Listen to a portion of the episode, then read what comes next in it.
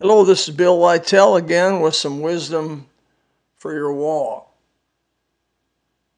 I hope that uh, in a few more, a few minutes here, I can help you with something that everybody struggles with, especially men struggle with our imagination.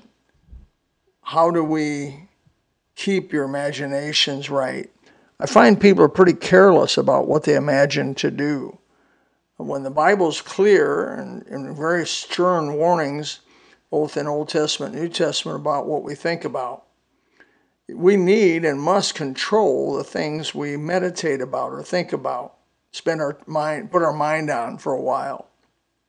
Genesis chapter 6, verse 5, the accusation, if it were, if I may say that, against the generation that God completely destroyed with the flood he says in Genesis 6 5, and God saw that the wickedness of man was great in the earth, that every imagination of the thoughts of the heart was only evil continuously. Those, that was a situation before the total destruction of all living things except for Noah, a family of eight. That was it. What had happened to them? Their imaginations had got completely corrupted. Jesus brings us back up in Matthew chapter 5, verse 28, and he said, But I say unto you that whosoever looketh on a woman to lust after her committeth adultery with her in his heart. He's talking about the imagination there. He also said in Matthew chapter 24, verse 37, As in the days of Noah, so shall the coming of the Son of Man be. And he mentioned that the coming of the Son of Man, the second in that particular case, the second coming, is similar to what happened in the days of Noah. The conditions of the time around us will be similar. What they were doing just before the flood, they'll be doing just before the second coming. What was one of the commonalities that I've found in the Bible uh, of those two things is the working of the imagination. There's a few commonalities, but the one I want to speak about now is imagination. Their imagination was only evil continuously. They were thinking about unlawful things because sin is a violation of the law according to 1 John chapter 3 verse 4. So sin simply is lawlessness. When you and I do not want to obey God and do our own thing, we become a rebel and a violator and a criminal against God, a hater of God, not willing to do His will. And so when we get saved, we get our hearts right with God, repent and trust in the Lord Jesus Christ with all our heart, our soul, our mind, our strength, our, our body, and everything. We give Him everything. We get saved. The Holy Spirit comes in, seals us unto the day of redemption. And what is the biggest thing that happens is our will conforms to God's will. We become obedient. Uh, we become a person that obeys the law, if you want to put it that way. The law written on our hearts, if you want to say it that way, or the law of God, whichever you like. But it is a conformity to the will of God once we get saved. That's one of the great features of how do you know you're a Christian is you begin to want to conform to the will of God. And part of that is your imagination. What is your mind? Philippians 4 8 talks about uh, making sure we set our minds on eight, six specific things there and keep them pure. And so Jesus just warns, Whosoever looketh on a woman, in Matthew 5 28, to lust after her committeth adultery already in his. He kind of goes through the Ten Commandments, Matthew 5 through 7, and shows the spirit behind the commandment. The commandment was, Thou shalt you should not commit adultery. And, and guy said, Well, I, am not committing adultery, but yet lusting on porn, looking at women in a, in a sensual way, thinking about having relations with them. And this goes for women also, but I'm specifically talking really to men as as the major violator in this area. Not that women don't have struggles with this, but this is for sure a male problem in majority.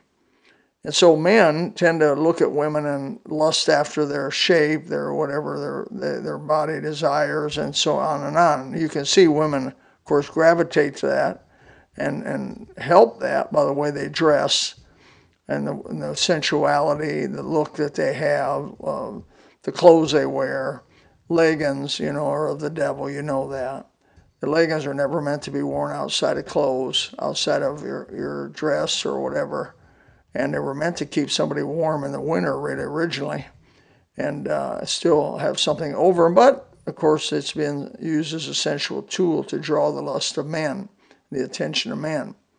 So, what I'm trying to get at, I guess, here is uh, if it's a sin, and it is, to imagine committing some sensual act with a woman, is it not a sin in the same proportion to imagine committing a harmful act to another human being, imagining uh, killing them or hurting them in some way?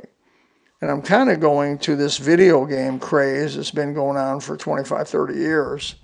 Video games and the, uh, the violent nature of the video games, and you know that to be true.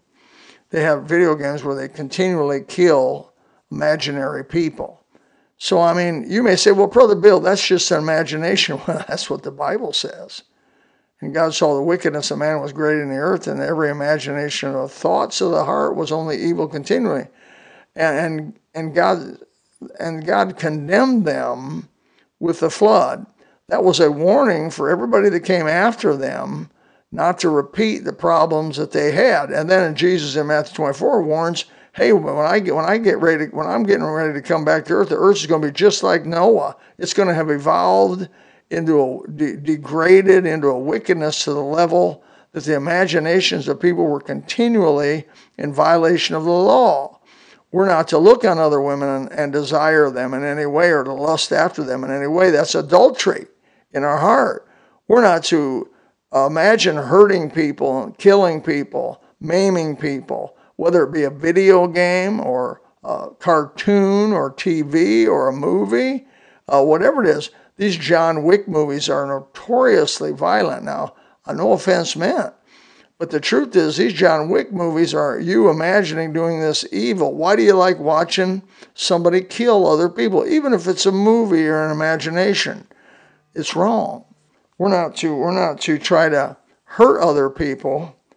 Uh, we're not to we're not to be in our imagination trying to commit uh, sexual acts with other people. Both of them are the same. Both of them violate two of the uh, Ten Commandments. I hope this kind of gives you a little heads up on all this. It was kind of a thought that came to me. I preached against obviously committing adultery in your mind, but I've never preached much about violence in your mind, uh, video games, and the, the violent video games that they have out there. And so I want you to have a heads up about that. You may disagree with me on this, I want you to just meditate about it, pray about it, ask God, is this the right thing? Is He speaking the truth? I believe I am. I believe if you look in the Bible and search out the word imagination or the thoughts of the heart, look at Philippians 4 8, you'll agree that uh, our imaginations need to be pure and in line with God wants, what God wants us to have. I hope this is some help to you, a little bit of wisdom uh, for your walk.